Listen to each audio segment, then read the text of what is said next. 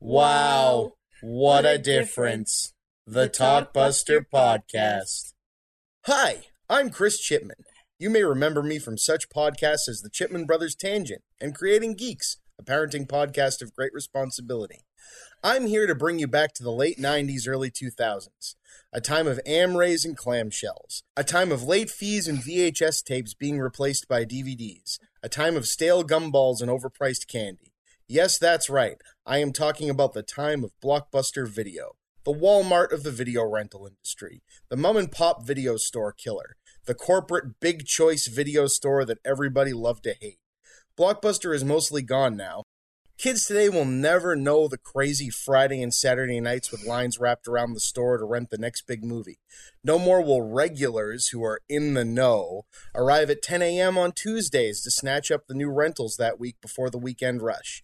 Most of all, no longer will young movie geeks like myself have the memories I, and many others like me, made while working there. You see, under all of the corporate evil and bad practices, Blockbuster was a home, a comfort, a place where I made lifelong friends and even met my wife. It is because of these memories that I, and I'm sure many of you, have that the Talkbuster podcast was created. A place for me and others to share our memories of what once was, of the before time, of the long, long ago. I'm looking forward to see where this goes, how it evolves. Join me, won't you? Hey, everybody, and welcome back to another episode of the Talkbuster podcast. This is a special one. I haven't done one of these in over a year, and I'm really, really happy to be chatting with all of you again.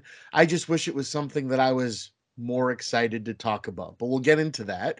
Um, before I start, I'd like to thank my $15 or more a month patrons. You are Christopher Finnick, Patricia Chipman, Andrew Kraus, Robert V. Aldridge, Greg Downing, Mike the Gatherer, Kevin Vai, Peregrine, Geeks with Shields podcast, Green Goblin, and Brendan Agnew.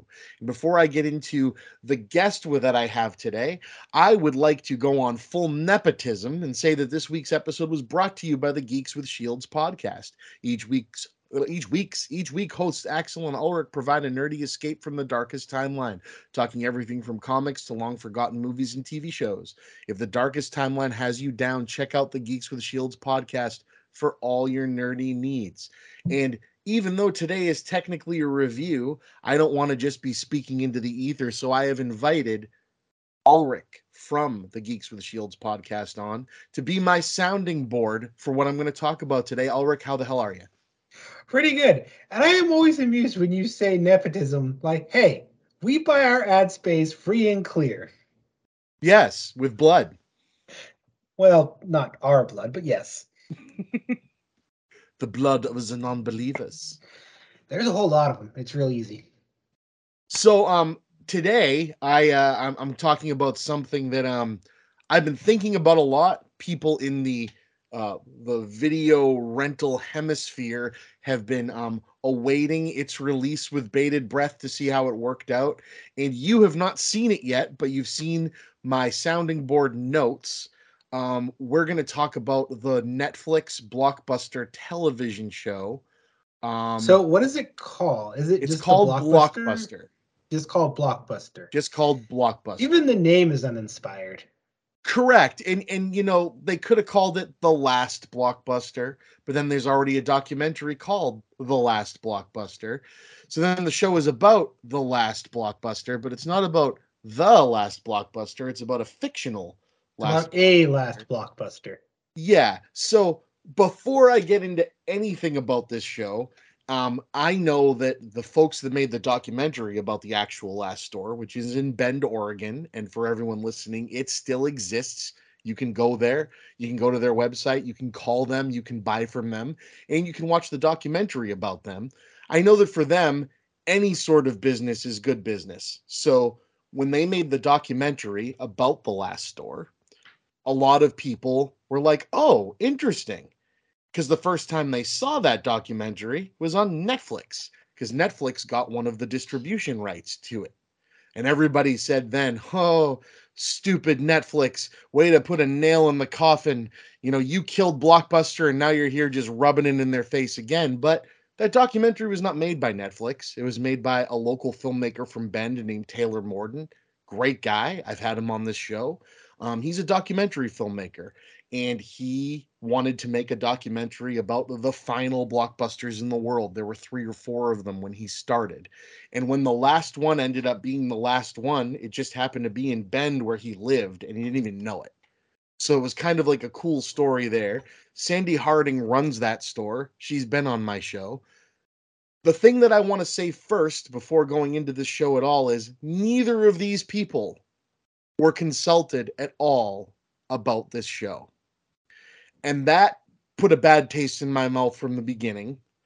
I've talked to people who have been involved in this show, people who are on the, you know, um, wardrobe side of it, people who want to make sure they got the look and everything right. They seemed like great people. They asked great questions.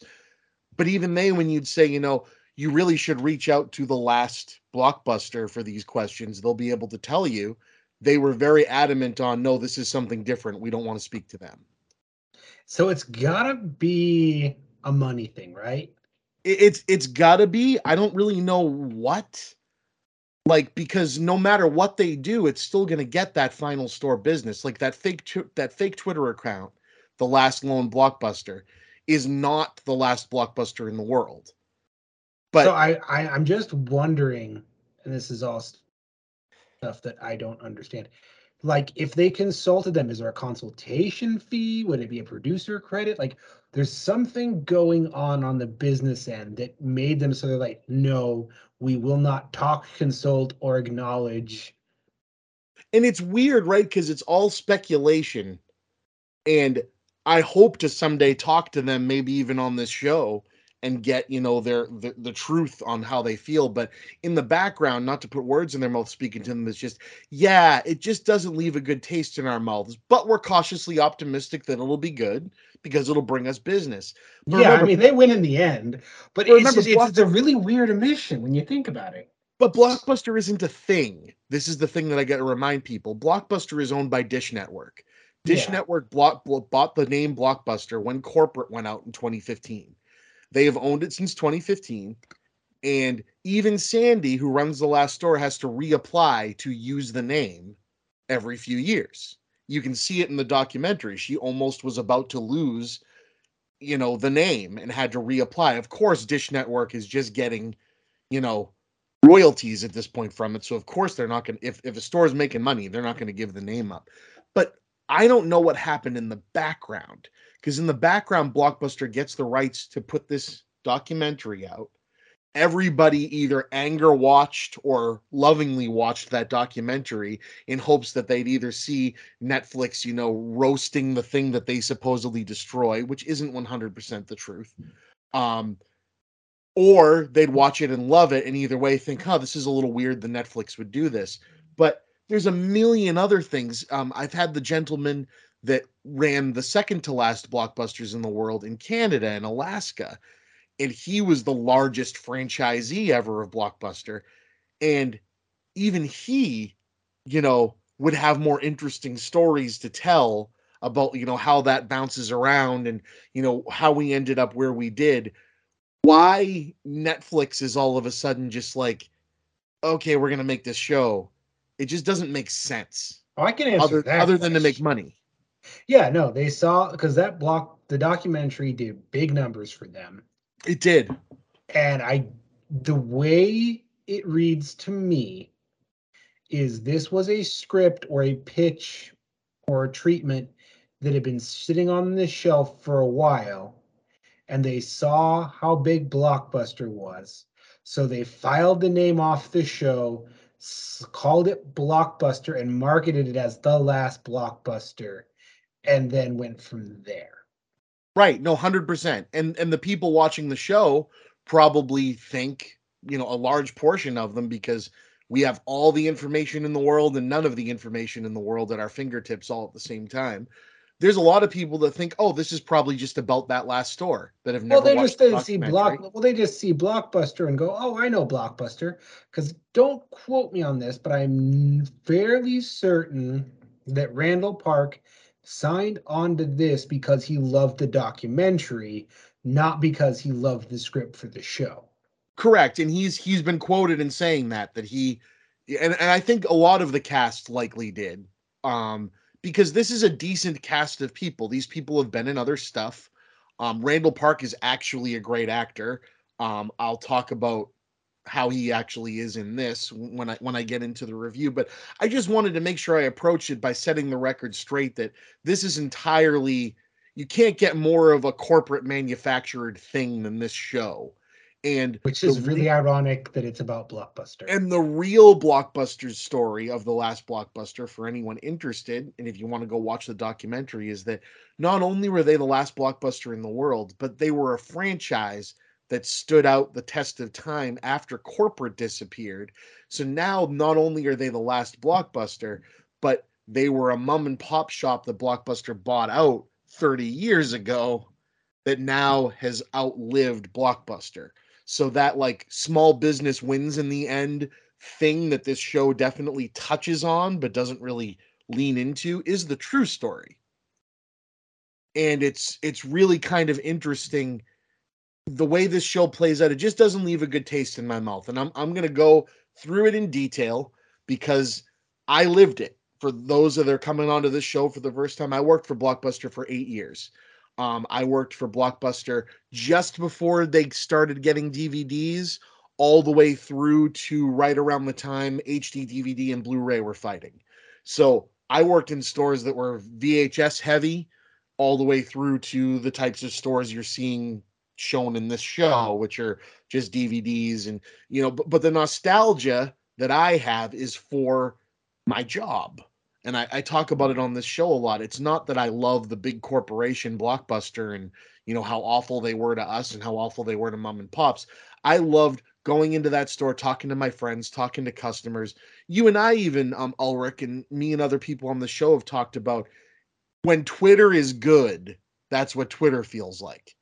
It's like Yeah. I'm having a conversation with like-minded people about stuff that I am aggressively into. And it's it's awesome and it's happy and I feel seen and I feel like I'm with like-minded people and that's what a video store was really like and the show overall and I'll talk about episode to episode the show overall because it seems like you said like it came from a generic script for any store. Maybe it's any dying store maybe it's any you know whatever it is it doesn't feel like it really needs to be a blockbuster and that's what it's really missing is you know a movie like clerks all the way into clerks 3 which i know you also haven't seen those work because not only are they about the type of people who would work in a store like that but their problems are the problems of a type of person that would work in a store like that and you can relate to it you Mhm. can re- you can relate to it. This is really difficult to relate to, even as a person who lived it, because it's trying to be a blockbuster video that would exist now, but it isn't really doing the stories of a blockbuster video that exists now. It's doing stories about nowadays people dropping nowadays pop culture references with nowadays Twitter jokes and nowadays this and nowadays that. That also they remind you every 10 minutes or so that, hey, isn't it funny that we work in this outdated store? Instead of the the problems and the issues and the situations, the sitcom part of it being inherently because they're in a blockbuster. And that's the part that kills me is if you listen to this show, this, you know, 50 plus episodes of this show that I've done, it's br- brimming with people that worked this life, whether it was at a blockbuster, a Hollywood video, a GameStop, wherever it was. You could write 20 seasons of a show just based on the stories I've shared with people here. And they barely get three good episodes on a 10 episode show out of those kinds of stories. And that's the really friggin' heartbreaking part of this show is not only is it lazily pulling a been there done that script again from Vanessa Ramos who's done Superstore, Brooklyn 99, Mr. Ke- Mayor, Kenan. These are shows people like. This person can write. This writing staff can write. But it all feels like cutting room floor ideas from all those shows. And the funny thing is, when Superstore was good, that would have been perfect for Blockbuster. Yes. Because they poked so much fun at the corporate culture of it all, but kind of kept the true to the experience stories of working retail in a big box store. Right. Like those little intercut jokes of Superstore are some of the funniest shit ever. Because if you've worked retail, you're like, oh yeah, no, definitely been there, definitely seen that. Yeah. And now I don't. You were cautiously optimistic on this for a while. I I was cautiously became- optimistic. I became wary the minute I heard they weren't setting it in the 90s. It's like, well, there goes your first big opportunity. And then that trailer came out, and I'm like, oh, this looks generic as fuck. and, and it and it really is and um that that's the biggest failure in the whole thing and and the thing that angers me the most about it is it's the missed opportunity of it all it's like you there's a lot of people like me and then there's a lot of people that rent it at blockbuster and i don't think this show is for either of them do you know what i mean This yeah, show there's is- a nostalgic experience that a lot of us have of going to a video rental store, doesn't matter what it was called, and going through that whole process of picking out a movie and finding a movie.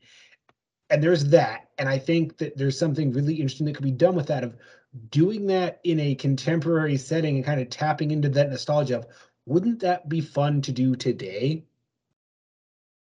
yes because there are times that I do miss that. Like I really do detest circling through Netflix or the various apps. And then I remember going back to my old video rental store, and that was like a thing that me and the roommates did with like, all right, we're going here. It's so and so's night to choose. We're gonna hit the new release wall first. If there's nothing on there, all right, we're going into the genres and we're gonna find something. We're not leaving here without getting something. And a lot of times it ended up being a blind grab of, well, we're leaving with something, and this one has a funny title. Right. And and this show definitely it has sprinklings of that that it heard loud and clear, but they come off as a really good fact checker that talked to someone like me that went, okay, we have this situation involving, you know, this person going on a quadruple date. And how do we work that into Blockbuster? You know, instead of we have this really good premise and we're going to make it be about you, you like, for example, I- I'll, I'll start with talking about the cast. Okay. We've got Randall Park as Timmy. Randall Park is a good actor. We love Randall Park. Randall Park's been in a lot of stuff. For the first three episodes of this show, he sounds like a robot. He sounds like a robot that's blindly reading the script. He he's not in it at all. Later on in the show, there's they put in a lot of like things about small business and things about um you know this being you know my, my home and i always feel welcome here and i really like walking around and you know finding people the right movie to help them with a breakup and stuff like this and i went that shit's inspired. Why did it take you three episodes to get to it? And why did he not seem interested? So timmy is the store manager of the last blockbuster in existence. Melissa Fumero plays eliza. Eliza is his best friend from childhood that he also had a thing for back in the Oh, day when they first worked with each other at blockbuster you you, you getting the tropes already but again just these two characters alone spend the majority of the 10 episodes of the show tell, telling you stories about fun stuff that happened to them when they worked at the store in the late 90s why not just show us that show Yeah, because that's where the interesting one is. Right. Is you get the nostalgia for this experience, you get 90s nostalgia, which I maintain we are sorely lacking because we are just trapped in an 80s miasma of nostalgia. Agreed, Which I am this- beyond done with. this show could have taken place on the turning point of Y2K. They even do a Y2K similar episode as their 10th episode, and everyone jokes this is just like Y2K all over again. Why not just do that episode in the in 1999? You know? Maybe don't even go 99, but like start like 97, 98. Boom. Because good God, could we use some optimism and remembering what it was like to have optimism? Yes, of course. Eh, You know, I my one my first 2 months at Blockbuster, the Trade Center got hit.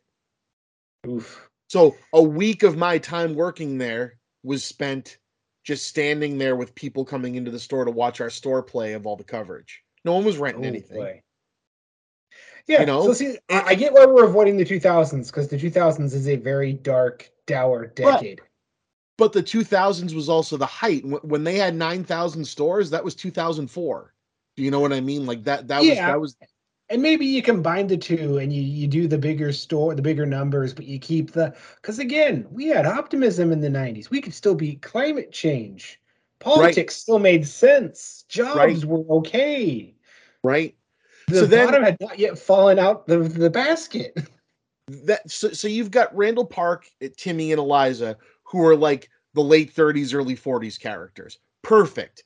They really got that right. Every blockbuster, the management was the mid to late 30s, early 40s. That's what the people were. So th- they really feel correct. Then you've got Olga Merediz as Connie, older um, Spanish lady. Again, you always had the older person that really is completely out of touch with all of the other people in the store. She actually plays her role perfectly and is cute for it existing now because the joke kind of being she's actually the same age as most of our clientele is a pretty funny joke.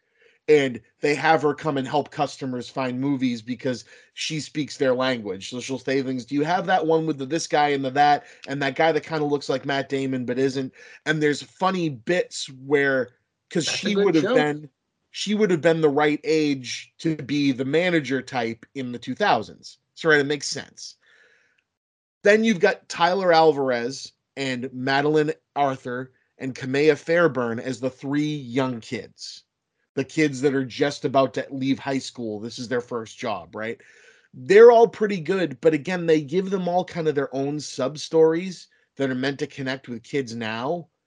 And when they're at their best is when they're dealing with stuff within the store. Like Tyler is an aspiring Quentin Tarantino type. He wants to be a film student. You always had one of those at a blockbuster. Yeah, I was gonna, I was gonna, I, I kind of cringed internally before. Like, no, if there's movies to be rented, there's a film buff guy. No, and you always did. And this kid is really well cast. He's also the the the the bisexual casted progressive character because every show needs one of those. And um his character is good because he's running around like making iPhone movies within the store, and they get hits, which makes the store money, and then he also gets seen as like a local, you know, filmmaker type. It's a cute little thing, but again, it's all there just to connect with kids now. A lot of, you know what I yeah. mean?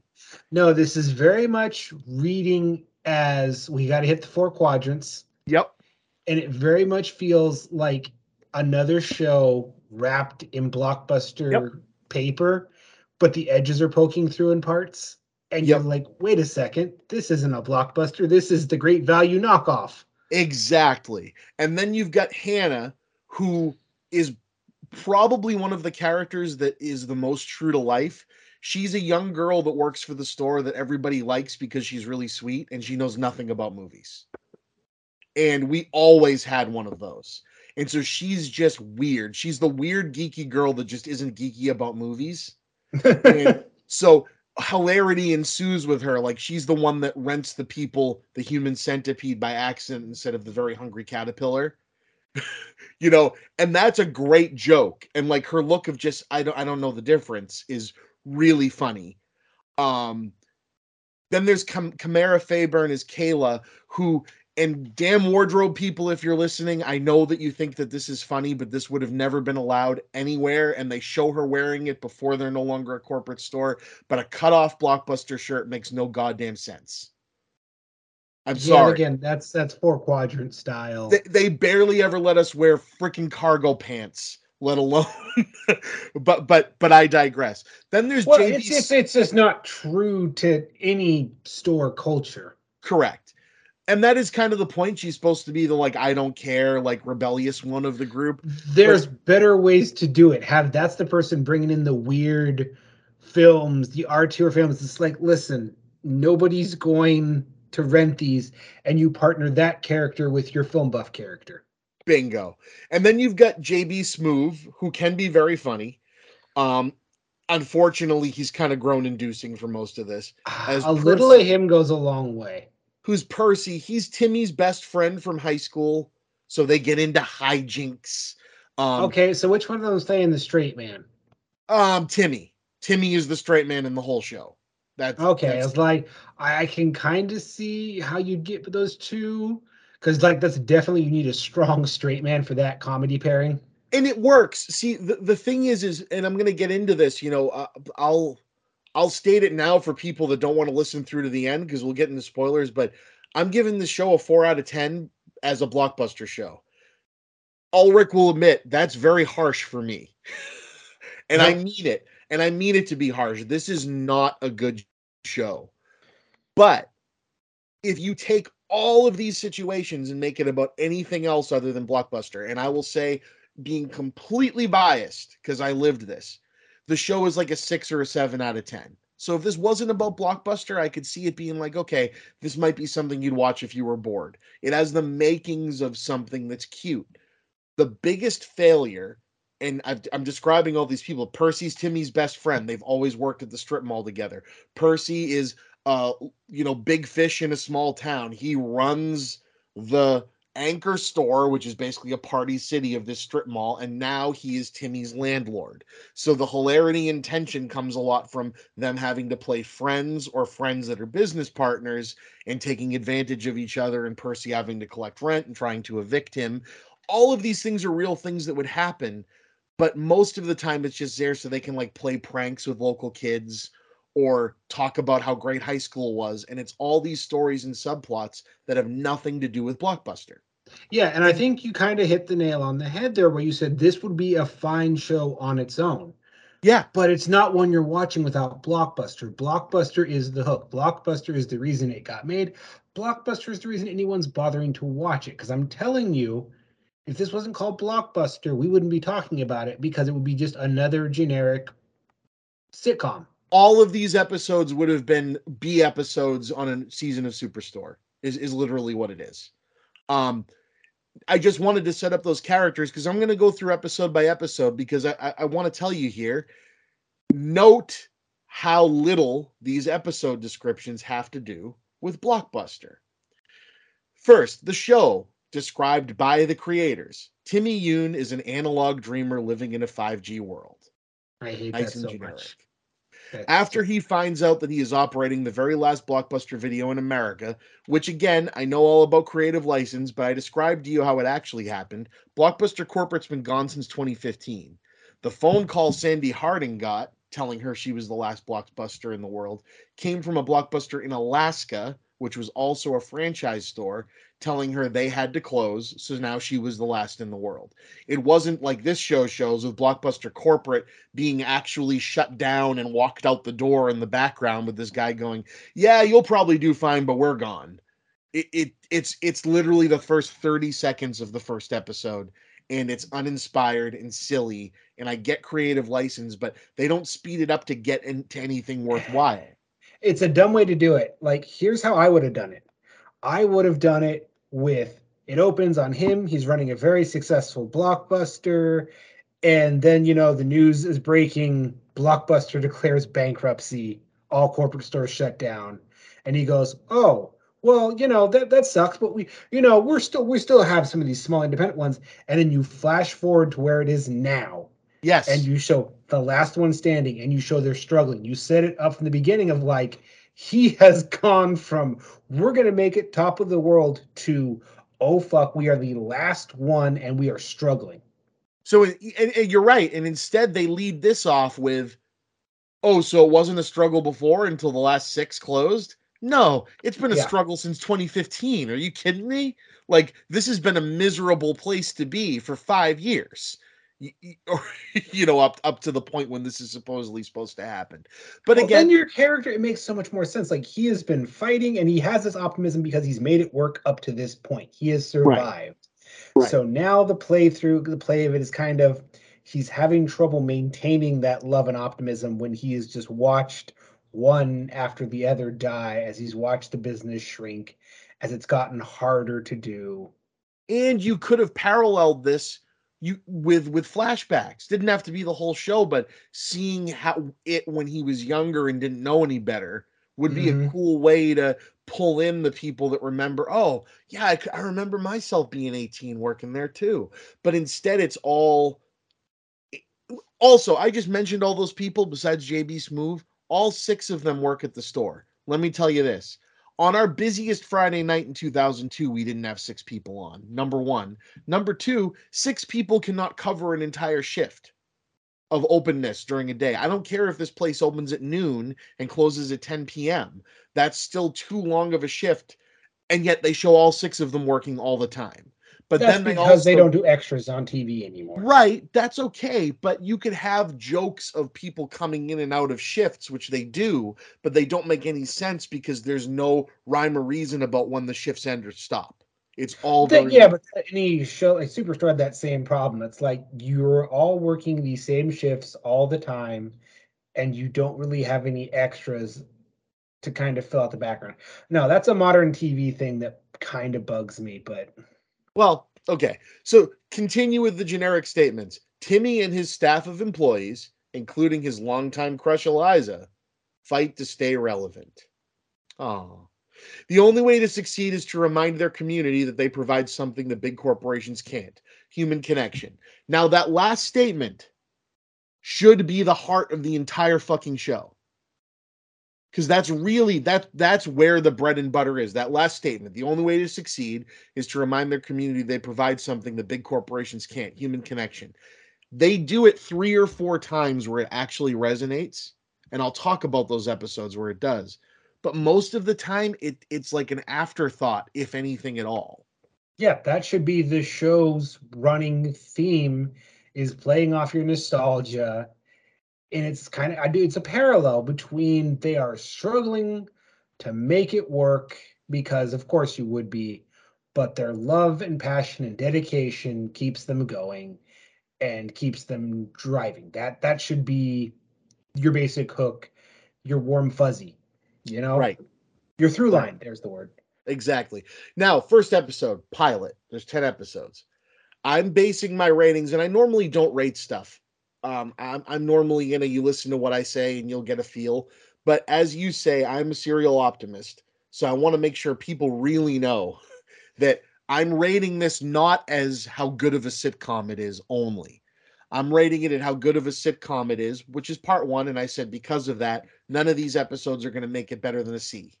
They're not going to make it better than a six or a seven. But relevance to blockbuster and it actually feeling right, like situations that would make sense at a blockbuster, whether it was in the 90s or whether it was today, is how I've rated these shows. Because quite frankly, the lack of anything that resonates with me is the part that's pissing me off the most. Is that they have a huge community. I'm in seven Facebook groups with 500 plus people in each of them. They could have talked to any of these people and everyone would tell them the same thing. They would all tell them what makes it feel relevant and what doesn't.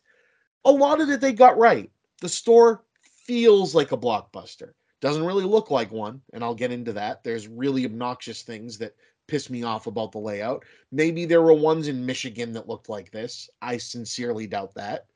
I've seen most blockbusters, most of them look about the same. But this pilot episode, what really annoyed me here is everybody just seems robotic in this episode. And the description is at the last blockbuster in existence, manager Timmy rallies the staff into throwing a block party to boost memberships and connect with the community. One, something that the last blockbuster in the world actually did. And I get where this bad taste in your mouth comes from. We don't want to make it about the actual real last store, but we're going to do an actual thing they did and continue to do. They think they have, I think they have a yearly block party there with the exact reason of come here, sign up for measurements, drink the beer the local brewery made about our store. Come see us. We're a community place. We're here to make sure that this community, we, we sell things made by local people. This show doesn't do any of that. It just has a generic, well, we work next to a party store, so it'll be a funny thing where Timmy and Percy used to throw big parties and it's going to go bad just like it always did. And then it does. That's literally the episode. Yeah. So this episode gets a great big three out of 10 for me. It introduces the characters. I don't like any of the characters in this episode. They're all robotic, they're all generic. Timmy has a really good speech again about the human connection at the end of the episode. but to get there, it's uninspired and a waste of time. I Uh, literally again, here's here's my my my bullet pitch. yeah, You open with the big booming blockbuster. The store's full. The store's bright. He's young. He's happy. It's bright colors. You up the brightness. He gets the news that you know blockbuster corporate's going under, but the independent store is going to keep going. He's like, we're going to make it. And then you cut to now. You darken the tones. You darken the brightness. And this first episode is about him trying to figure out if it's worth keep going yes, keep doing and exactly. you tie it and you keep it with this big community thing but you have the store convince them no we have to keep doing this for the community let's do the block party let's remind people why we keep doing this But- and kind of remind him why he loves blockbuster but, but that here's the your opening he- here's the thing though, right? Superstore, these other shows, Clerks, even, right? A thing that like tonally, I really wish they had leaned into those movies. And I know that that's again, that's the movie that made me want to work at a video store, okay? But the the good and bad of that is shown in full display. This spends a quarter of its first episode in the blockbuster. One quarter, 25%. The rest of the episode is in a local bar and the party store. Your first episode, your pilot, the thing that's going to make people want to watch this is the most generic, non blockbuster related thing you can possibly come up with.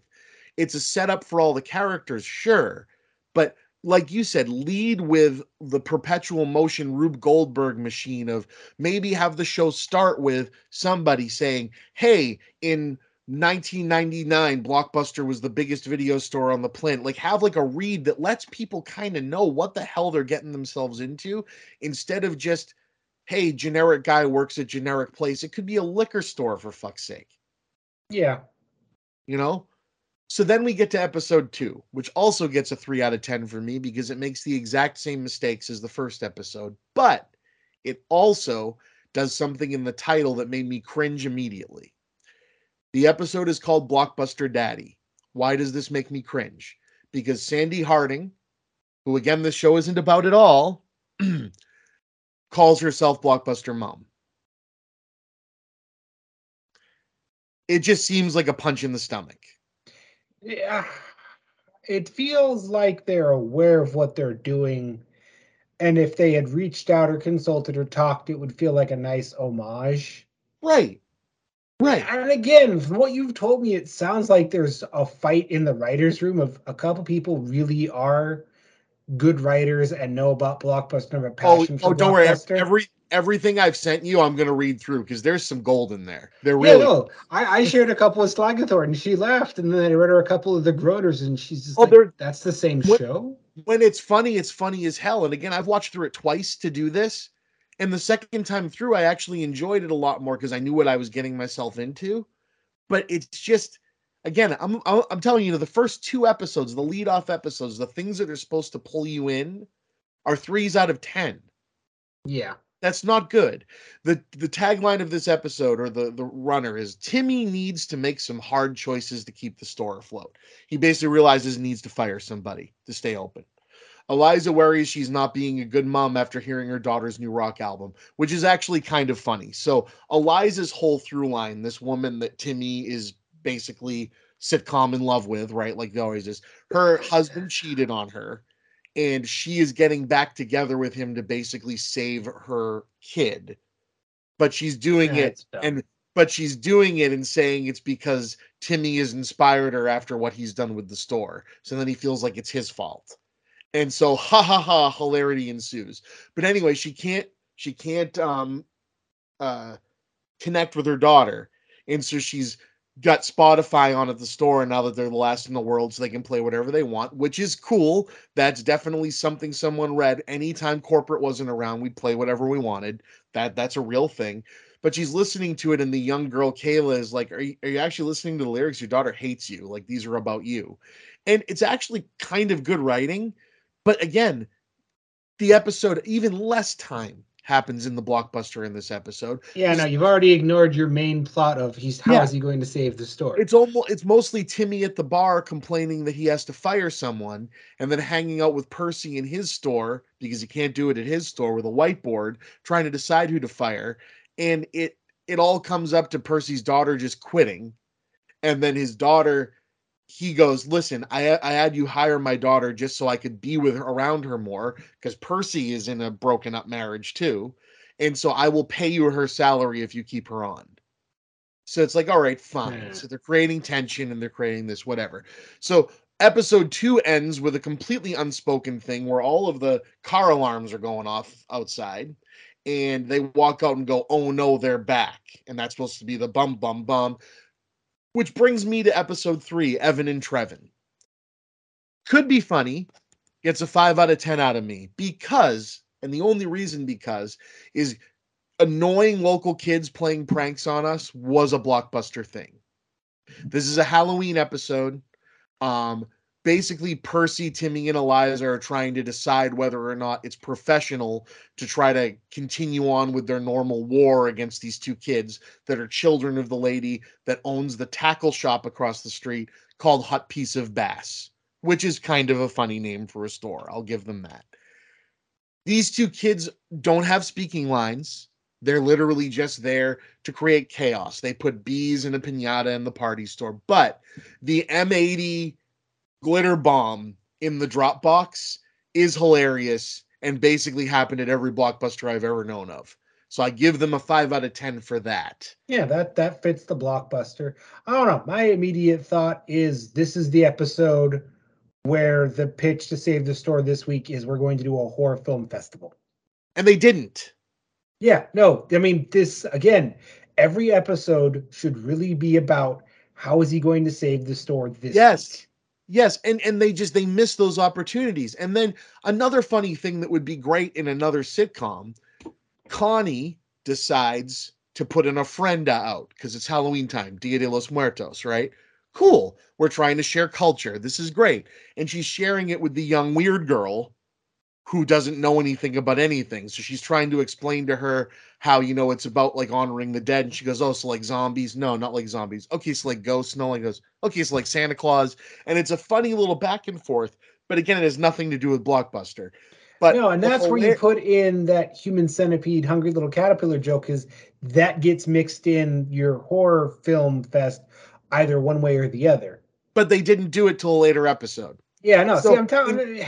So instead, Connie and Kayla, uh, who spend all of their time at the store in the back room, which I'll get to in my comments later, but the back room that is larger than the store itself, with two refrigerators and two microwaves and a sitting area for the employees, like it's an office building with a bubbler and snack vending machines, and then a back stairs up to the manager's office, which has a glass window overlooking the store with blinds so they can do the office type joke of wow they're really laying into each other back there when they're really just having like a heated funny conversation about something else ha ha ha would never happen at a store like this Yeah, but I'm not going to critique that because again, that's something you know eh, only if you've worked in the retail. But- which, but that room has things you don't want the customers to see in it and it annoys me.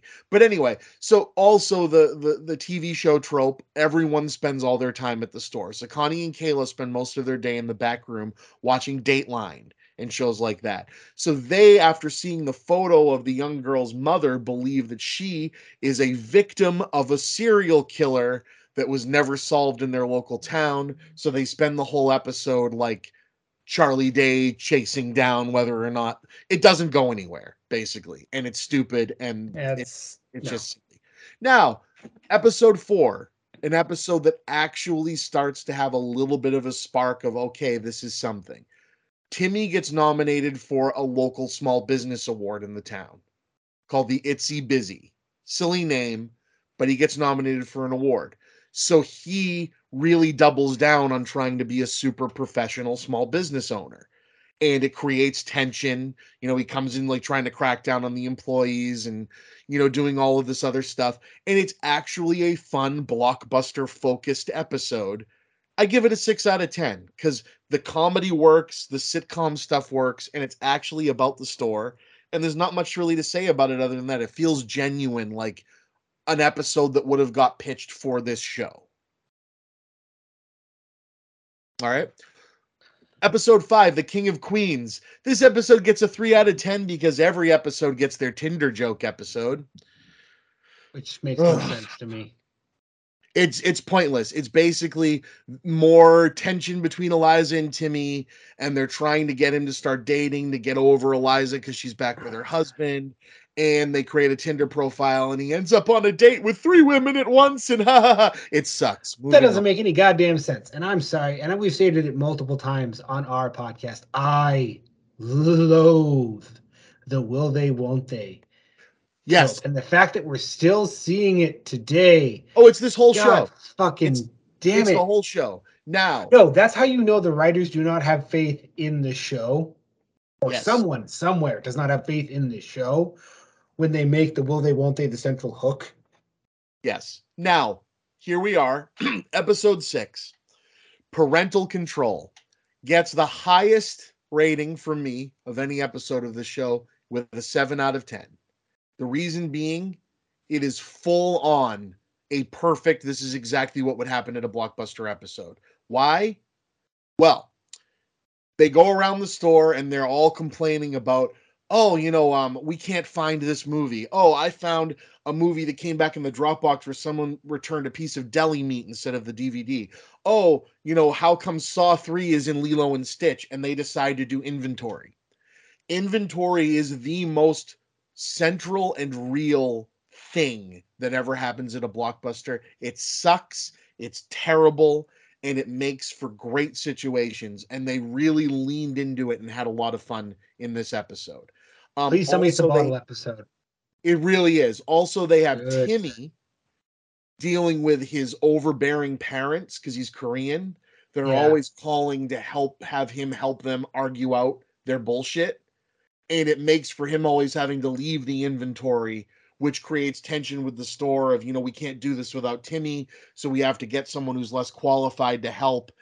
Like the older Spanish lady who never works past 7 p.m., but they have her on for inventory. So they hop her up on five hour energies, and then she turns into a crazy, like shit talking monster running around grabbing the movies and like shitting on actors in them and throwing really good stuff. Like, and it's Good all there. it's all just revolving around real things that would happen during an inventory. My only real big comment on any of this is that we never did inventory when the store was open. You can't. But they Anyone do with this episode. Yeah, no. Anyone that's ever done inventory to store knows you don't do it when your customers are there because they're gonna fuck up your count. Correct. But it does make for some good situations with some customers. And for Netflix relevancy, there is a show that Eliza is trying to get home the whole time called Trout Royale that's Squid Game. And um, aside from that groaner of a Netflix nod, it makes for a lot of good argument about whether you watch things subtitled or or um, dubbed. There's a lot of good. This conversation would happen at a blockbuster type stuff, and I loved it it, it really genuinely is a good episode of TV. Not great, but good. Okay, so Um, here's where I'm introducing my new subplot for the show. Yes, of course. So we do this as a bottle episode, but he's not getting called away to deal with his parents because that's its own weird thing. Well, that's where the Lilo called- and Saw 3 joke comes in, and I loved that. I, I brought you Lilo and oh, Saw 3. Oh, okay, gotta work with what I got. He's getting called away because there's an offer to buy the store. Oh, there you go. that becomes the new central runner is again and it ties into him struggling to keep the passion going for this store it takes out the weird relationship with his friend being the landlord Yeah, and it creates genuine tension of is he going to sell this store? Because again it even works with the will they won't they. Like well he can't be with this girl he obviously is attracted to. He's struggling to keep this store going. He's really kind of burned out on the whole thing. There's an out for him and he has to keep it secret from everybody because they know you know without him the store doesn't exist. Exactly. and, again we're they- tying it back to the center the heart of this they- which and is his love and passion they never get there. They do do an episode where Eliza eventually tries to move on and work somewhere else. With, That's because dumb. her no. well, because her whole thing is she went to Harvard and had to drop out because she got pregnant. Like that's the whole Yeah, thing. with that's I hate that. No, that fuck that. But it's cliche. It's dumb. It's It's, cliched. cliche. It's played to death. And again, this one really needs to be about him struggling to keep the store going and coming up with new ideas. And the bottom episode here is where you get to know your characters and explore their interactions and have fun conversations and really get down to drill to the bedrock of it all.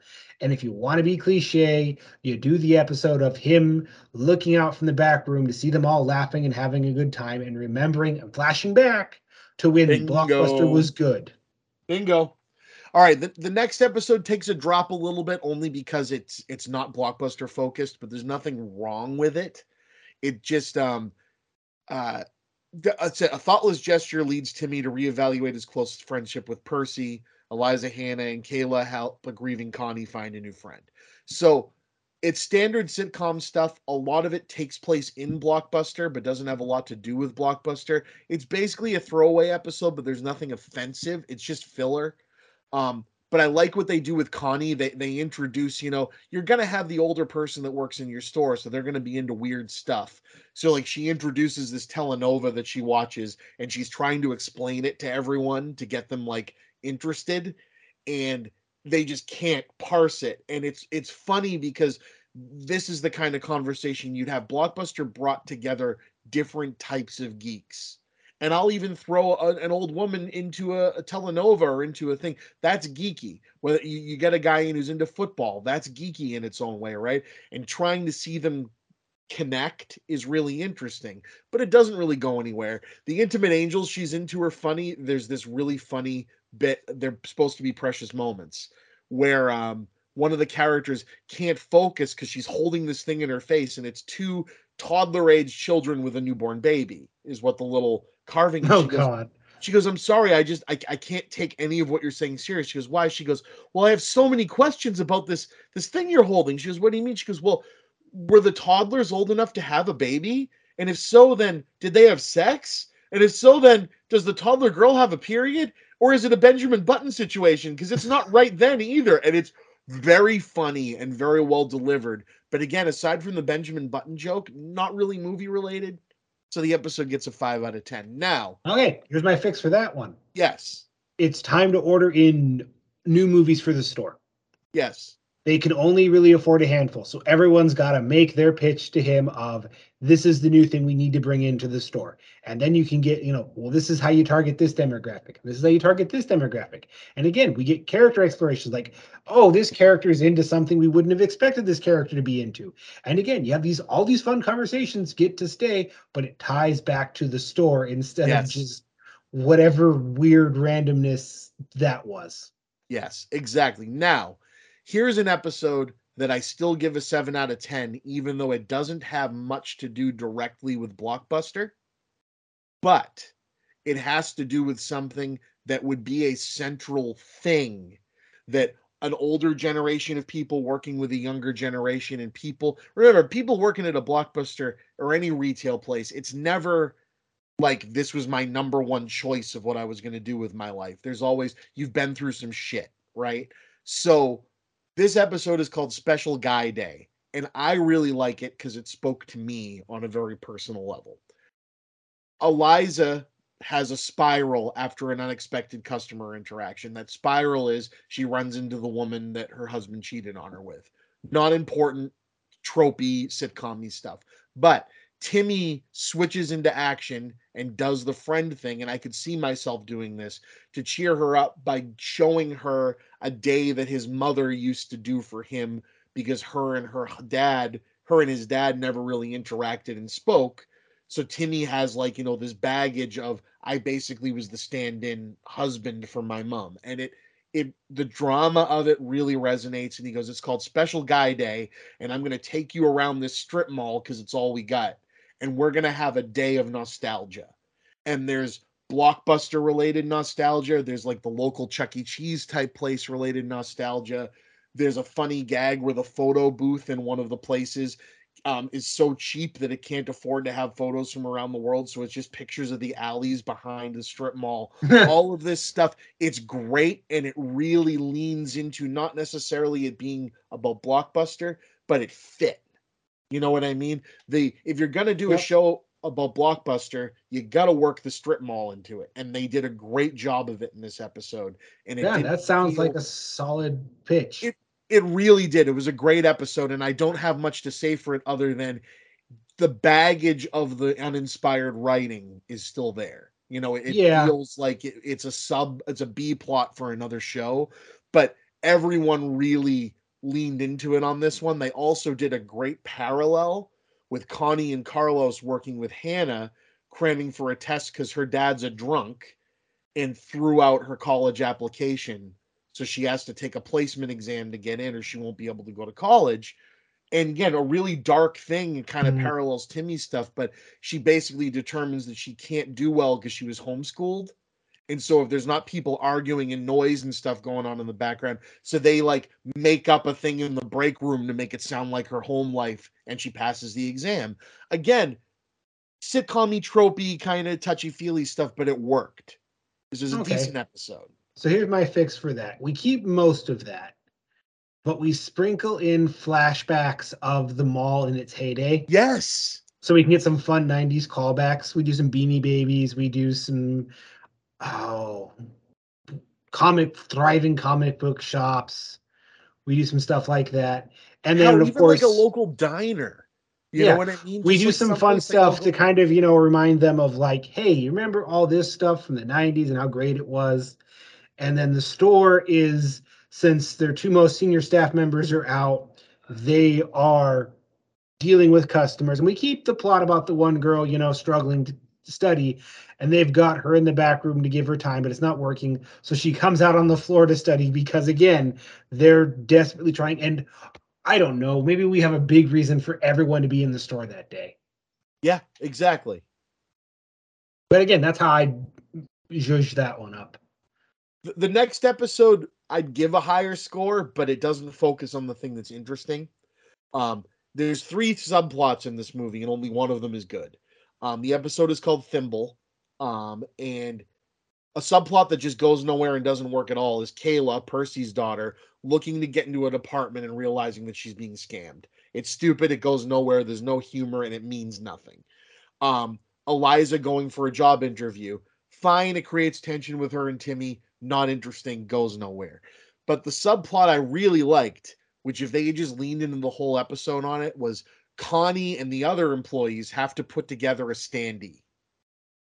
And putting together standees when you got the one that wasn't just the simple like here's you know Han Solo standing up to promote Star Wars when it was complicated and, and had it was like the 3d layered ones Yes. So this one was for a uh-huh. made up movie called like Thimble in Something Land. And it was like a made up kids movie that was really dirty seeming, which made it even funnier. Stick your thumb in me. And yeah, it, just, but it, they're trying to put it together but can't figure it out. And Connie has some backstory where she really, really likes doing puzzles, so she won't let anyone else help her. And this kind of thing really, really happened. Like someone would get really intense about putting these together and it would just go to shit. And she's being hovered by a customer that calls himself, what did he call himself? A thimble sexual or something? Oh, no. They, they go around to stores that are putting up these standees and they have to be the first person to pierce them. And it's wicked creepy, but it works because you'd get these fucking weirdos. The problem is, is that they don't focus on that nearly enough. They focus on the other well, subplots. that's a good runner i don't know what you make the a plot of this one Yeah, there's just no. maybe we come back to him getting pressured to sell the store i don't know uh yeah he's getting pressured maybe this is just like you know the stuff because we're getting near the end of the season and this is when stuff's really starting to pile up with the store Yes. like maybe the lights trying to go out on the sign so it's down to just Ockbuster. Yeah. or or someone changes the sign to cockbuster. We always joked about that. Yeah, but like it's really kind of like the whole episode is, you know, okay, so we've got the B plot of his friend is doing the job interview. We've got the C plot of this standee, and the A plot is him really just looking around and seeing all the problems with the store. And we look back at like all of his big ideas he's had to, you know, kind of keep it like, and it's just barely keeping them above water. Yep. And then I don't know. See, in my mind, the season finale or the uh, final episode is they get Kevin Smith in the store Yes. as a big, you know, this will draw people in. So maybe Well- we set it up here. Well, it's funny that you say that. Um, they do have a setup like that for episode 10. It's not Kevin Smith, but um it, it's episode 10 is probably the best episode of the show. I still like the inventory episode better because it's more directly blockbuster related, but episode 10 really works in it being the last blockbuster now it, it- it's really the only episode that really gets all of that correctly. And let me explain. So throughout the whole season, there's been news broadcasts where you hear every once in a while they'll mention this solar storm that's coming that's going to knock out the internet. And so you know this is going to be something that's going to hit the fan at some point in the show. Episode 10 is called Shitstorm. And I knew just seeing that title that if there when, when I was reading through them, I was like, all right, if anything, this episode's going to have something interesting in it. So the setup for this is that it's about to be Christmas time. And they're trying, they've realized after all the, you know, all these things they've done to try to save the store, because that's really what the store show's been focused on, not. But they decide that all these things they've tried to save the store, what they really need to do is do something to drum up business, to get people in the store, a way to make money outside of just renting the movies and stuff. So they decide to do an event. And what they do is they find some washed up has been celebrity to come Kevin, and- I'm telling you, Kevin Smith is right there. Correct. But what but you see what's funnier is they they find a kid that basically was in a whole a, a fake whole bunch of um like shitty Christmas movies in the 90s who's now like a drunken middle-aged guy who has horrifying stage fright because after those shows went to shit, he basically spent a bunch of time on like shitty celebrity game shows where he got angry and like beat up on celebrities. And so like he's really uncomfortable being there and he's drunk. So you got kind of like a bad Santa thing going on and it works really well. It's also yeah, but that's also extremely cliched. I mean, it is. the setup's But- right here. The store's kind of falling apart. All the things they've kind of set up to do aren't working. Kevin Smith's their Hail Mary. Plus Kevin, Kevin, Smith, Smith, would have been awesome. plus all the jokes you could write, like every generation having a different idea of who Kevin Smith is. True, true. Um, and like but- your one older lady is like, "Oh, he's the one who did uh, Jersey Girl." Oh. Exactly. You make a Jersey Girl joke. You make a, "Oh, he writes on the Flash." I love the Flash for the younger crowd joke. You do a Clerks joke. He can give the inspiring speech of to course. you know our main character about. Listen, you want to talk about feeling down and out in your career? Let's talk about mine. no, you're and, and the thing is he was in the documentary, so it would have been a cool like tie-in, right? And I think he do it. He love, and he's again, he's that right level of middle kind of celebrity. He he would get a he'd get a kick out of it. But for for cliched as it is, the stuff works. The interaction with this guy and the employees works. The the people that it brings in, seeing the store full of customers and people, you know, like coming and renting movies works. And then that all goes to shit because he gets drunk and gets into a fist fight with Percy because Percy actually is a fan of his. But because of all the celebrity shows he was on, he's like, that was a dark time in my life. I don't want to talk about it. Percy keeps pushing him, so he pushes him through a set of new release movies, to which everyone goes apeshit in the store and like starts taking everything and it goes to crap, you know, you know, fight in the store.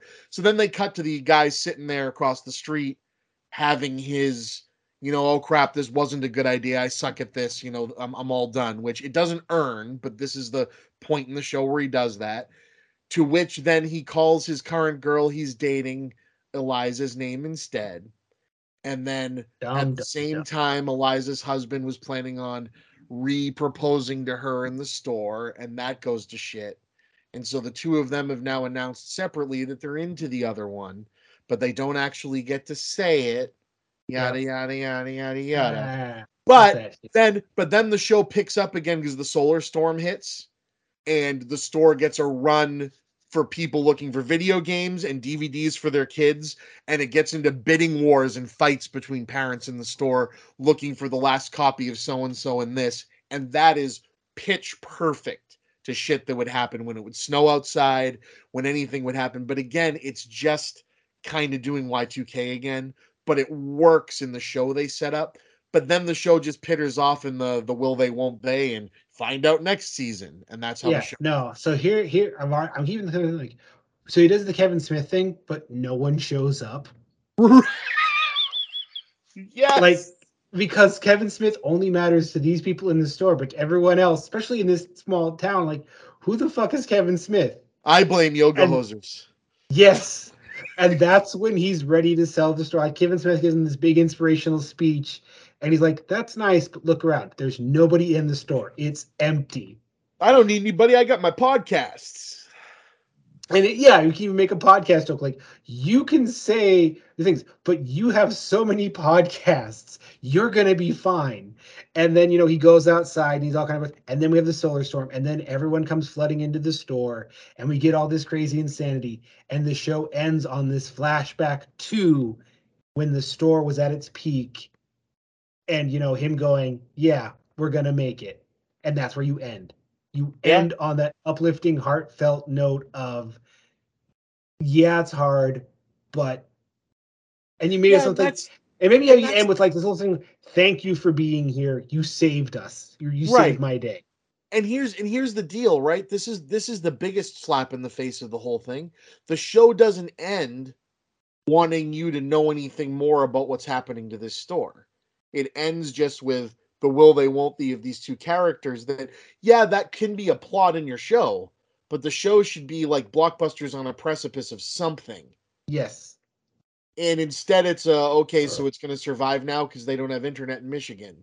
Eh, you know No, this is exactly this is exactly what I mean of this is a show that has blockbuster wrapping paper on it, but all the jagged edges are point, poking out, and you just like if I squint, I believe you're a blockbuster show. But I mean, the fact that I just kind of slow pitched a better show.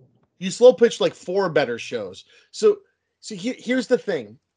Going into this, you know, I like I've said before, I am I am attempting I attempt to be optimistic about things in movies.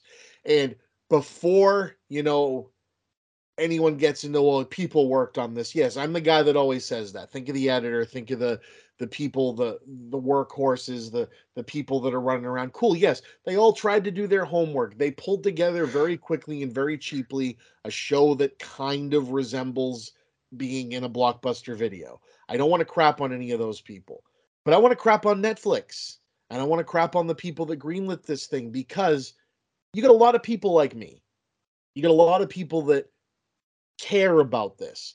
When I said I'm not sure how I'm going to feel about this, especially after seeing the first trailer for it, when something that meant, and anyone that listens to my show, the heartfelt meant something to me, not Blockbuster, not the corporate fucking entity of Blockbuster, but the the camaraderie, the people, the being there, the job, the memories, that part of my life, the woman I am married to, I met when I worked at this fucking store. That shit means something to me. To have them reduce that to generic situational comedy for funsies didn't sit right with me when I first saw the trailer, and it really doesn't fucking sit right with me now. And yeah, that's just me, right? That's that's why I watched it twice. I don't want to have it be, oh, they didn't make it about me. But you know what? They didn't make it about anybody. Yeah, this isn't about any real blockbuster that ever is or ever will exist. This is generic and stupid. And There's for that no it heart. gets a and for that it gets a 4 out of 10. And I'm sorry, you know, people maybe put hard work into this, but even Randall Park, who is one of the most charming human beings on the planet, goes through 3 episodes seeming like he could give two shits that he's there. And that's not okay. No, it really does sound like there was one or two writers that had a really clear identity and love for what they were doing, but ultimately it is wrapped around a previous existing project that is trying to market itself off the blockbuster name, and there's no heart to it. Because how many of those plots that you described actually tie have anything to do with the store? Or if you None. took the store out, would still I, I'd say would affect the plot. A quarter of this show has to do with the store. And I mean that that's the problem. This show is not interested in being about this store's struggles or why people would still why this store would still exist or any of that. Yeah. Now, I'll say a couple of things. I love the idea of the show you pitched, Ulrich. And if by some miracle, which again, I would never wish anything bad on anyone making a show, but I don't think this is going to stick around any longer than us having this discussion about it. But if for some reason they decided they wanted to put another nail in this proverbial coffin and you had to make a second season of this show, you literally just make a Stranger Things season where it takes place in the 90s and it's these two people when they were in junior high school working in this store. And that's what you do because that's the interesting fucking show. Now, if you're going to just scorch earth it and do it again, you do the show Ulrich pitched. Or even better, you just do a freaking Wahlburgers reality show in the actual last store. Like seriously, I'd watch that. That's basically what my I wouldn't is. because I would feel bad for them for the all the artificial drama they'd have to pump into the store. Yeah, but at least then it would be about them. You know, Yeah, I'll take that over this. I'll the take that over. choice was always to do it, you know, a period setting. Yeah. But again, like I said, we are just consumed, and I know it's the the age group that's in power right now, but we are consumed by 80s nostalgia. Because if we're telling stories, we're telling stories about kids in the 80s or high or teenagers in the 80s. And if we're doing the 90s, well, it's 99 and it's people in their 20s. Because again, Gen X right now is holding us in the headlock. And it's like the 90s only exist at the very end when I was in my 20s. You know what I liked? Did you watch any of the new Are You Afraid of the Dark? Yeah. Did you watch season two, the one with the lighthouse? No, I never made it to season two. So in to season two, one. without blowing anything else that goes along, it, it exists in two time periods. And Hmm. The time period they're going back to, they they're like they're reading old black and white photographs from school yearbooks and everything, like in something you and I would have seen in the '90s would have been about the '60s or the '70s, right? Yeah. and it's about something that happened in 1994. I don't know how I. And I don't know it. how I feel about that. I And loved mean, it. ultimately, we'll see how that's '90s show works out. It's gonna suck. It's gonna suck because, well, Even again, that after- 70s show wasn't as good as we remember it being. it's it's good when it's good, and then it gets very bad very quick. I don't know. After seeing the Hocus Pocus sequel, I am so bitter on nostalgia reboots. Oh come on, Hocus Pocus wasn't a good movie either. Don't No, don't it wasn't. But it don't act like the sequel is anything different. It's just more of the No. same. No, the sequel is not anything more. The sequel is crafted by committee after decades of heap praise being heaped on that first one, which was bad, but didn't know it was bad, and was just fun because of it. I, I will say the um that's a different podcast for a different day, but living right near that the the sequel had a lot more oddly inspired things in it that felt more legitimately Salem than the first movie. So Which is fine, but that second one is so crafted by committee. Oh no, it's it's it's generic again. But but, but back to Blockbuster because we could go on a rant about that. I, th- they're both just movies, but where this came from, you know, now, now that you've heard my thoughts on it, you know, it's not good. If you're gonna watch it, watch those three episodes that I gave seven out of tens on. Don't watch the rest of it. It's a waste of time. I watched it twice. It made me very angry, but also very nostalgic for what I lived through. But I did watch this twice, and I was sending Ulrich some stream of consciousness texts, and I want to go through a little of that because there's some gold in there. Um, so my first note, two episodes in, I don't think I like the blockbuster show. I don't think I've ever had that much of a negative opinion about something that early on. I usually go, ah, it'll it'll figure itself out. Nah, I was pretty much sure I didn't like it then. Um, it needs to be more like the tone of Clerks 3, and I really mean that. Like that tonally is probably the closest thing to what I would do if I made this show. But instead, it's more like The Office or Friends and a more generic version of both, and neither of those are very good shows. Um, it has some genuine parts that are funny, and some of its message feels heartfelt. But over, but so overall and so far, it's just unoriginal, and the store doesn't feel like a blockbuster. And that's the most important part. Is even when they're there, it feels like someone's memory of it, not as a renter, not as someone that worked there. The logistics of working there doesn't make sense. a great line from an early episode. Oh, he got someone to rent Garden State after 2004. He's a genius. That's a really good line. There's Yeah. a tasteless COVID joke about somebody arguing about um they they decided that they really really needed to go see a show with their friends so they were going to allow the government to spy on them and that's why they took the jab. And he's Oh, like, I didn't Jesus, say why you took the jab. I said why you took something else, and it's just a bad joke. There's a tasteless joke about participation trophies that I don't even remember. It was so bad. Um, there is another thing that is just like something that happened with Sandi Harding in the last store of bringing in random movie memorabilia into the store to get people to show up. The only thing he's able to get is a Hannibal plate, the plate from Hannibal where Hannibal served Ray Liotta his brains. It's a pretty funny gag, and it goes into them arguing over the logistics of whether or not that would be possible, which is an actual conversation I had at Blockbuster with a customer. So I thought that was kind of funny. Um, in the episode with the pranks, the kids change all of their employee of the month photos to all and kind of like all those Buscemi staring back at me. It makes me feel I'm in some sort of unproduced Charlie Kaufman film, which is a great it's one of the best lines in the show. Um, but again, there's funny lines, but they're just not very many of them that are about Blockbuster. They spend more time in the party store next door in the first three episodes than they do at Blockbuster, which is a bad sign.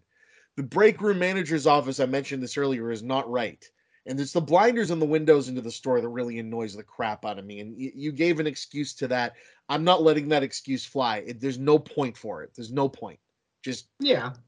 it's No. dumb. I mean, like I, when this first came out and I was first seeing it, like they they totally whiffed on the concept because I said like just comb through Chris's, you know, the Talkbuster and the stories you could mine and the characters you could take from this would be perfect. I mean, what was your guy, the the King of China, Emperor of China, Yeah, the, the um, mayor of China. Mayor of China? Make Yeah, that a character. That would have been hilarious and memorable. I loved that guy. I wonder if he's still alive. Um, in in the episode where he's getting the itsy busy, um, he's running around the store acting like he knows all about film now. So he's going to Eliza and the other girl there. Um, the DP um, really, really um, got like the the skin tones on me perfect in these shots. Just so you know, DP that's director of photography. And the girl says to him, "There is no worse sound in the world than a man describing film terms." That's a great line. Um, the fact that there's only six people working in the store at one time is annoying. Um, all of a sudden in episode five, it gets really sexual and they start dropping f bombs. Like they all of a sudden decided this wasn't a family show anymore. It's just out of nowhere. Um, the the humor is very like Fuller House level for a while, like you know that kind of like winky, Yeah. like. And then in episode five, it just goes in a different direction. I don't know why, um, but it this just does. I, I'm fa- I'm fascinated by, by what was going on behind the scenes because this is really like a weird chimeric combination of shows. And again, I keep going back to my theory, which I believe is true. This is a pitch that sat on a shelf forever. Netflix saw Blockbuster documentary did big, and they're like, okay, how Yep. can we retool this to be Blockbuster? Yep. Because so much of the Blockbuster stuff feels like rewrites that came in later. Yes, hundred percent. Um, a funny thing, they're they're at the bar, which I think is called the um the Ripped Donkey, um, where they spend a lot of time in the show. Okay, let's be honest. That that's not a bar name. Correct. Um, This is But- America. We don't have terribly named bars. exactly. But they're they're over there um during special guy day trying to cheer each other up, and they're playing with a claw machine, and it's actually kind of cute. But then, even though this is it doesn't make any sense, it caught me off guard, and I had to laugh. And it comes up later, but they lift up the duck. Oh, cool! You want a duck? And then they both go, "Does that duck have a human dick?" And then they cut to the other person. I'm afraid so. Let's let's never come here again. And it's random, doesn't make any sense, but it made me laugh. I mean, Um, that's a funny joke, but it makes it. What the fuck? No, that doesn't make any goddamn. it doesn't sense. make any sense. Yeah, Like if you think about it for thirty seconds, it's like that is only amusing because of the weird right turn you just took. correct. It's a non sequitur, so it's funny. the more you think about it, the less sense it makes. And it's a Um, Family Guy joke. Exactly. The uh, speaking of Family Guy jokes, um, in the episode where they're trying to help Hannah study, and th- she said, "I need to have something that's like my annoying kitty that would always be growling at my leg." They put a Ted puppet that Blockbuster did sell. Um, that uh, when you push it, it just blurts out random quotes from the movie, and she goes, "Oh, my kitty is a foul mouthed bear from Boston," and that made me laugh because I'm from here, and we have to like Seth MacFarlane, even though Family Guy is obnoxious as fuck. But the um, Orville is great. The Orville is great, and he's actually great on it, which is strange. So it, it it balances. um, this is a great exchange that would have been in a movie like Clerks, and the last line would have totally been from Jay or Silent Bob. There's some stoners that come into the store that are basically supposed to be them, and a lot of the humor comes from them.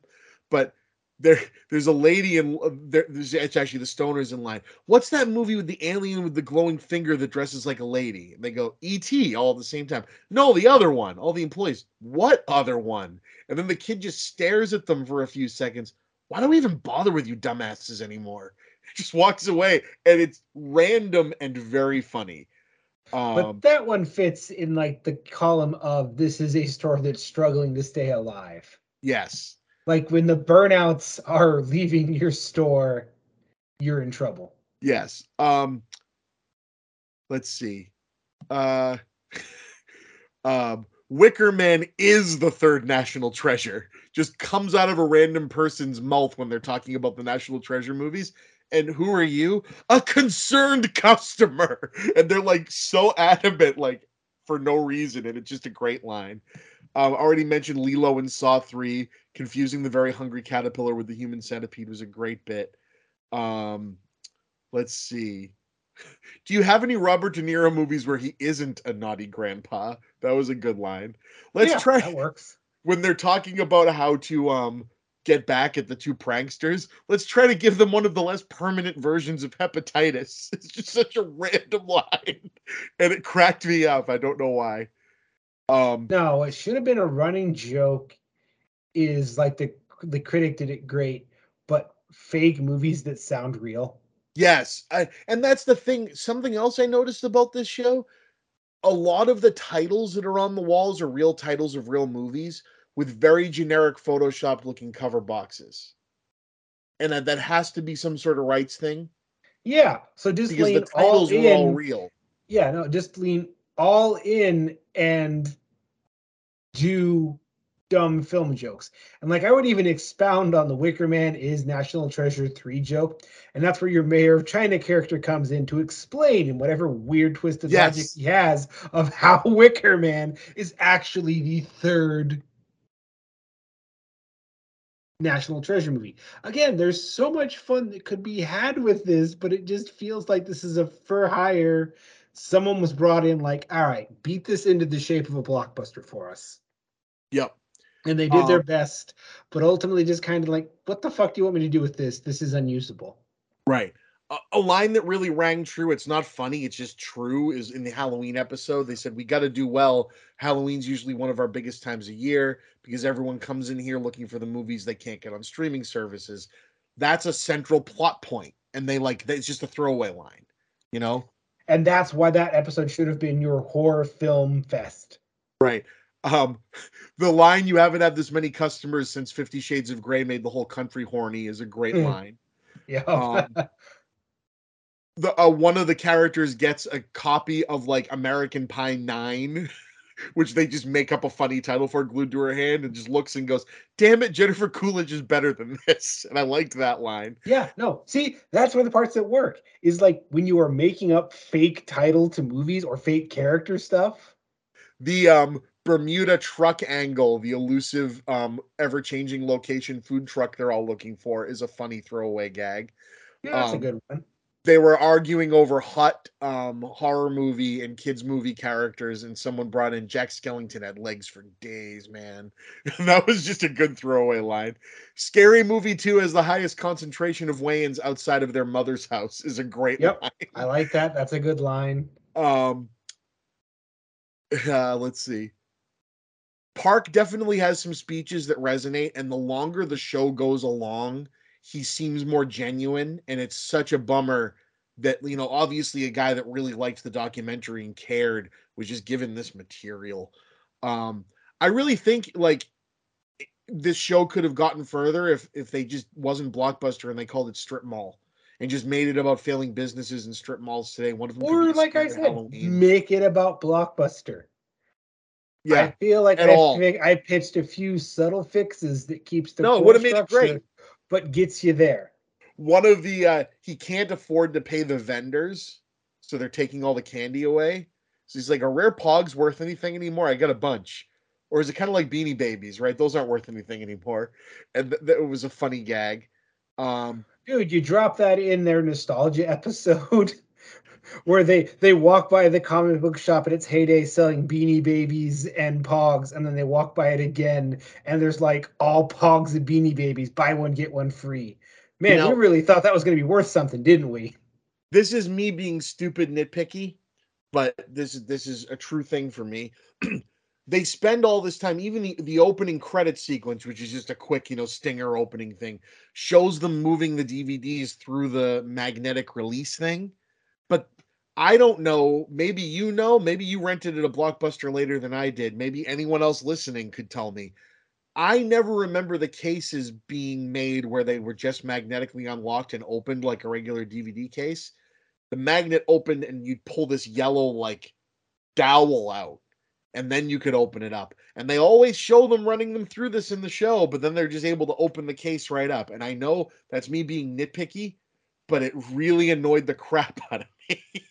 So i had what was called a hastings which was a comic book store bookstore game store movie rental combo. Nerd paraphernalia combo. It was a it was a great store. I loved them um but yeah theirs was they were magnetic clamshells that they ran through to unlock. Yeah. And they just opened up right afterwards. yep. You didn't have to pull anything out. nope So that must be what they're showing here. I too just many moving parts led to things getting broken oh agreed. Uh, and they had a hell of a time like as- every time they'd have to run it through multiple times to They get were it to annoying. unlock they were annoying as fuck. The ones we had before it were those plastic cases with like the cream colored thing on the bottom that they had at like Sam Goody to get, and those were even worse.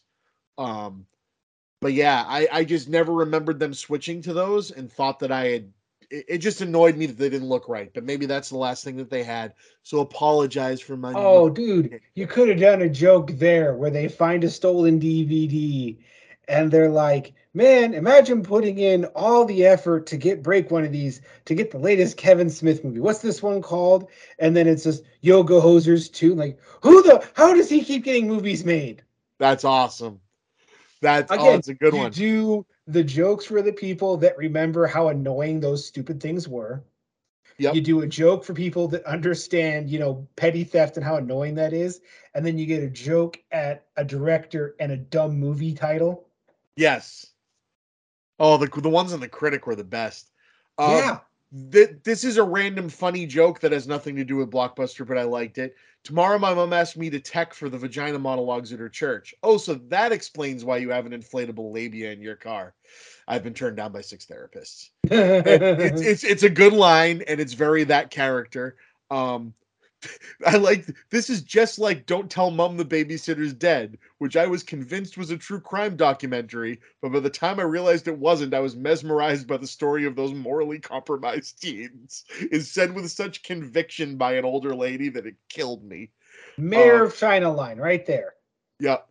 Wait, does normal Tinder still exist? Yes, but it's mainly used for buying and selling used furniture. Is a good line. So I don't know if I fully understand that joke, but I'm Uh, it's so it's it's a have to. joke about Craigslist Yeah. because people used to use Craigslist to date. Uh, whatever. Oh, I'm I'm well aware. I'm just saying, it's like I kind of get the joke, but I also I- don't think the joke totally works. It's how it's said. It's basically someone just comes out with it with conviction and they don't question it. So it's just kind of like, oh, what? Yeah. Um, the last time I dated, we all hated Anne Hathaway for some reason is a great line. yeah. Um, there's an episode where hilariously Eliza's trying to get her husband with subtle hints to take her to a French restaurant. So she's in the foreign film section of the store having a FaceTime conversation with him. But then he realizes because he sees the um, Bourne Identity poster next to her that that's the thing that clues him in. You know, because Bourne Identity took place in France. Okay. I didn't remember It's that. very silly. It's been a Um, very long time since I've seen the Bourne Identity. Yeah, it's not. Uh, uh, we got to try, try the new French, French restaurant. We have six months tops before it's a Jiffy Lube. Ah, yes, the French restaurant to Jiffy Lube pipeline is strong in this town. Was was a good random line. Later, Good some joke, but it doesn't work though. Like it, it's not Correct. a Jiffy Lube. It's something else. correct. Um, my ex It's is spirit Halloween. That's the joke. my ex is on his way to Sandwich Hell to pick up my Monty Monty Anticristo is a good one. Sandwich Hell comes up like every couple episodes, and the sandwich names are funny, and that was my favorite one. Um, someone came in asking for movies. They were a substitute teacher and they didn't want to teach, so they were trying That's to find movies. That's a And he, he names like The Blind Side and all these other ones, and they go, "Oh, that's in the White Savior section." And there literally is one, and I was like, "All right, that's good. That's really good." Yeah, I can Um, get behind that. Um, we need to do inventory. Last week, I rent to I went to rent a copy of La La Land, and inside was a loose piece of deli meat. Arguably an improvement, is a good line. Yeah. Um, you you complete me is actually a dating app for people who are into Wordle sexually. is a good line. Nah, no, It doesn't no. work because it's too now. That's the problem. Um, that's gonna age. It's already irrelevant in a week. It's Um, already out of date. Like people. Do you have any work- copies of Son of the Mask? Everyone looks at her strange. It's my husband's birthday, which means sex. Jamie Kennedy is the only person who can get me in the mood. Needless to say, we haven't done the Jamie Kennedy experiment with your air quotes in a while. Here, take it for free. Really? Trust us. Nobody but you wants this movie. That is a good golden exchange. line. That is a golden line. Um, two stoners entered. We'd like some Doritos and some Sno-Caps. This is on the episode where the vendors pull all the food. You know we normally have snacks to sell you. Well, today we don't. What? And you guys call yourselves a restaurant? And that's literally how they end the line. Again, perfect line. That had Slagathor just crying I out was because it's a perfect It- line. but it's so few and far between. So, so what it really comes down to is we spent a lot of time talking about the fact that there was nothing that was going to make this good. I don't think, uh, because I think the approach to it was just uninspired. It, like you said, it's a cash grab. Um, it didn't need to be, you know what I mean, but it is, and there's there were 20 different ways they could have made this better. We just talked about them, and it's it's it's freaking disappointing. And It's it's a side effect of the streaming wars. Everyone is racing to get the thing out there that will be big and flashy and catch everyone's attention. But ultimately, like if there's no passion behind it, it's just a waste of money. Well, and what what's what sucks, right, is that the documentary, The Last Blockbuster, is the closest thing I have to a time capsule of what that was like, you know, outside of the commercials, right? This gets it so wrong, and it's going to be something that people are going to, if they remember it at all, which likely they won't, people are going to try to think this is what it was like. And that's the most annoying part. You know, it's like, Yeah. like like I said when we were talking about the office, uh, things like the office, things like office space, things like that. It's generic office building. Lots of people can relate to it. This was a very specific thing, like Hollywood Video Blockbuster, the, the big name corporate video rental store thing, that boom. It's not going to happen again, and this is what we're going to remember it with a freaking generic sitcom. Yeah. And that's like that's the thing is it had like the the parts are there for this to be successful. And that it's just so bland and generic and cash grabby and just dull and soulless. Yeah, It- soulless is the big one. Yeah, I just I Why? Exactly. And, and and that's the thing, right? We said it earlier, making it take place now would only work a certain way. And they didn't do it that way. So instead it just feels like it's chasing it's always going to be behind the ball. Most of the jokes that we just went through that are still funny are outdated immediately. And if they're not, they're nostalgic, but they're nostalgic for something that would have been a better show. Yeah. And that's why you should have said it in the 90s, is then the jokes have already aged. Right. Of and course. you can kind of poke fun at stuff to come. Right, you can do the winky like it's okay because is everyone's going to rent a blockbuster where there's never not going to and and I'll tell you what in 2002 it certainly felt that way. In 2002 I couldn't have imagined a world where you didn't have that because we didn't have anything else. Netflix had just started. Yeah. Well, there wasn't anything else. No, like all the jokes you can make made this period accurate. Like, oh, cool, the newest Steven Seagal movie's out. Man, is he ever gonna miss? Right. Right. it's it's a good thing he's not overly political and in our face. Just like any other number, like the jokes are there. Again, someone coming in with a big stack of beanie babies going, man, this is my retirement plan. Right. No, seriously, you you and and that's the thing, right? They say it now and it's a groaner. It's it's cringy. But you do it then and we look back and go, "Ah, yeah, we know." We really did think. Yeah, no, there's so much potential. Like, again, there's a Jurassic Park joke to be had in there somewhere. It's like, wow, this is a great movie. I wonder if they'll ever make a sequel. Right. No, absolutely. Oh, there's it reminded me of a line that I didn't write down, but this was actually a pretty good one. Um in the episode where everybody's coming in because of the solar um flare, he goes, "Quick, double the price of all the sequels." Everybody will pay top dollar to find out if Iron Man lives or dies. And I was like, Yeah. that's pretty good. I liked that. Oh, Again, man. someone someone in the writing room was one of us. Yeah, and- no, you can, you can were- tell there's a couple good jokes in there, and I feel like they're the ones trying to guide this show, but they're kind of weighed down by the fact of they have to beat something that was never meant to be into a, a good shape. You know, okay, we gotta make this look like blockbuster, even though this is this was never meant to be, and we're working against a deadline. And we are our hands are kind of tied. I don't know. Again, best call would have been made this period one.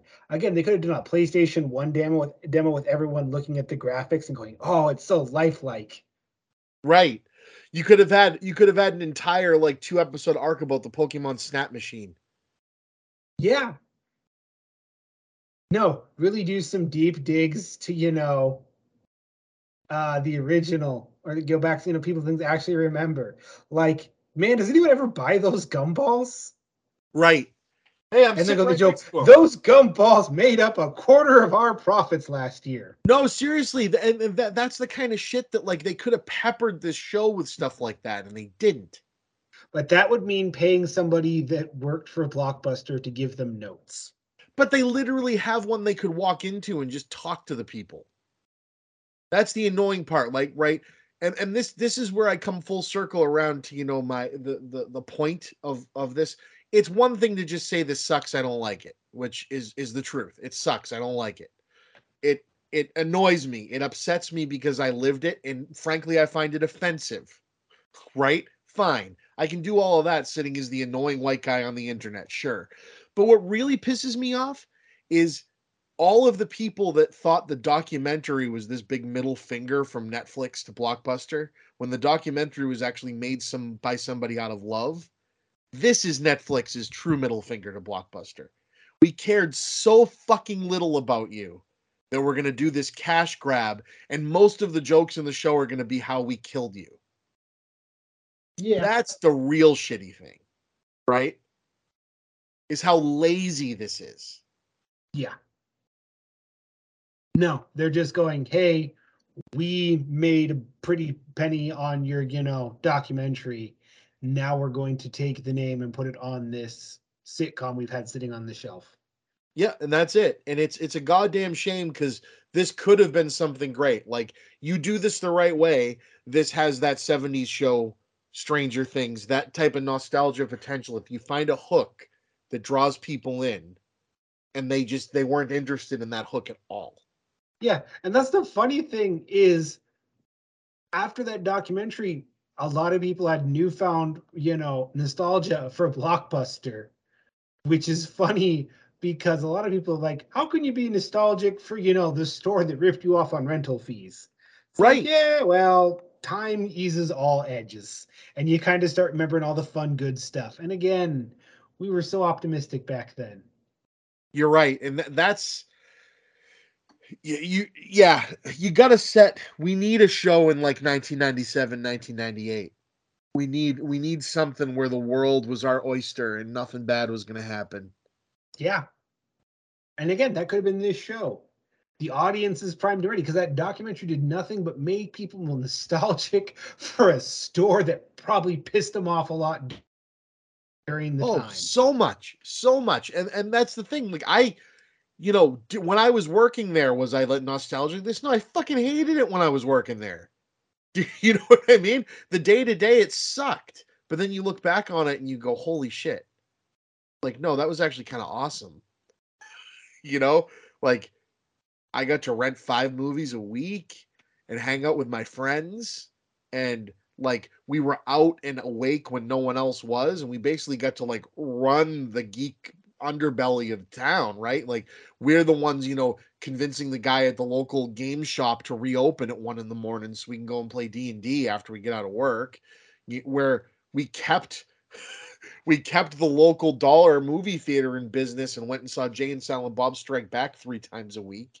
You know it, it these are I all just thought of another great joke though. yeah Like they get the overly complicated standee for Independence Day, which is you know the big Yes! giant alien, and they're putting it together and they're talking, and someone says, "There's no way in hell the Fresh Prince of Bel Air is going to be an action star."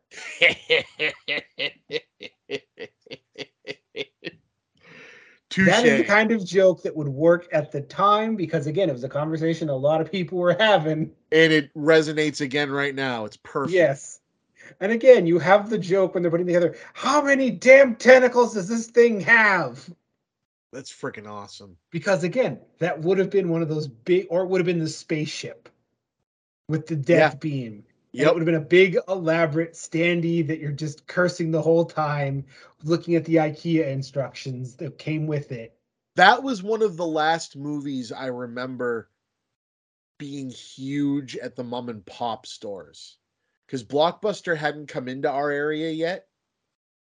We we got Blockbuster in like 97, 98 around here. Um, so we were pretty mom and pop heavy, and there was this chain called Video Craze. There were like three of them. And I remember Independence Day, they had 210 copies of it. Like that was that was the first like VHS blockbuster I remember. You know, like a movie that I remember in my life going, wow, that's a lot of copies of a movie. You know, because that one was Yeah. huge.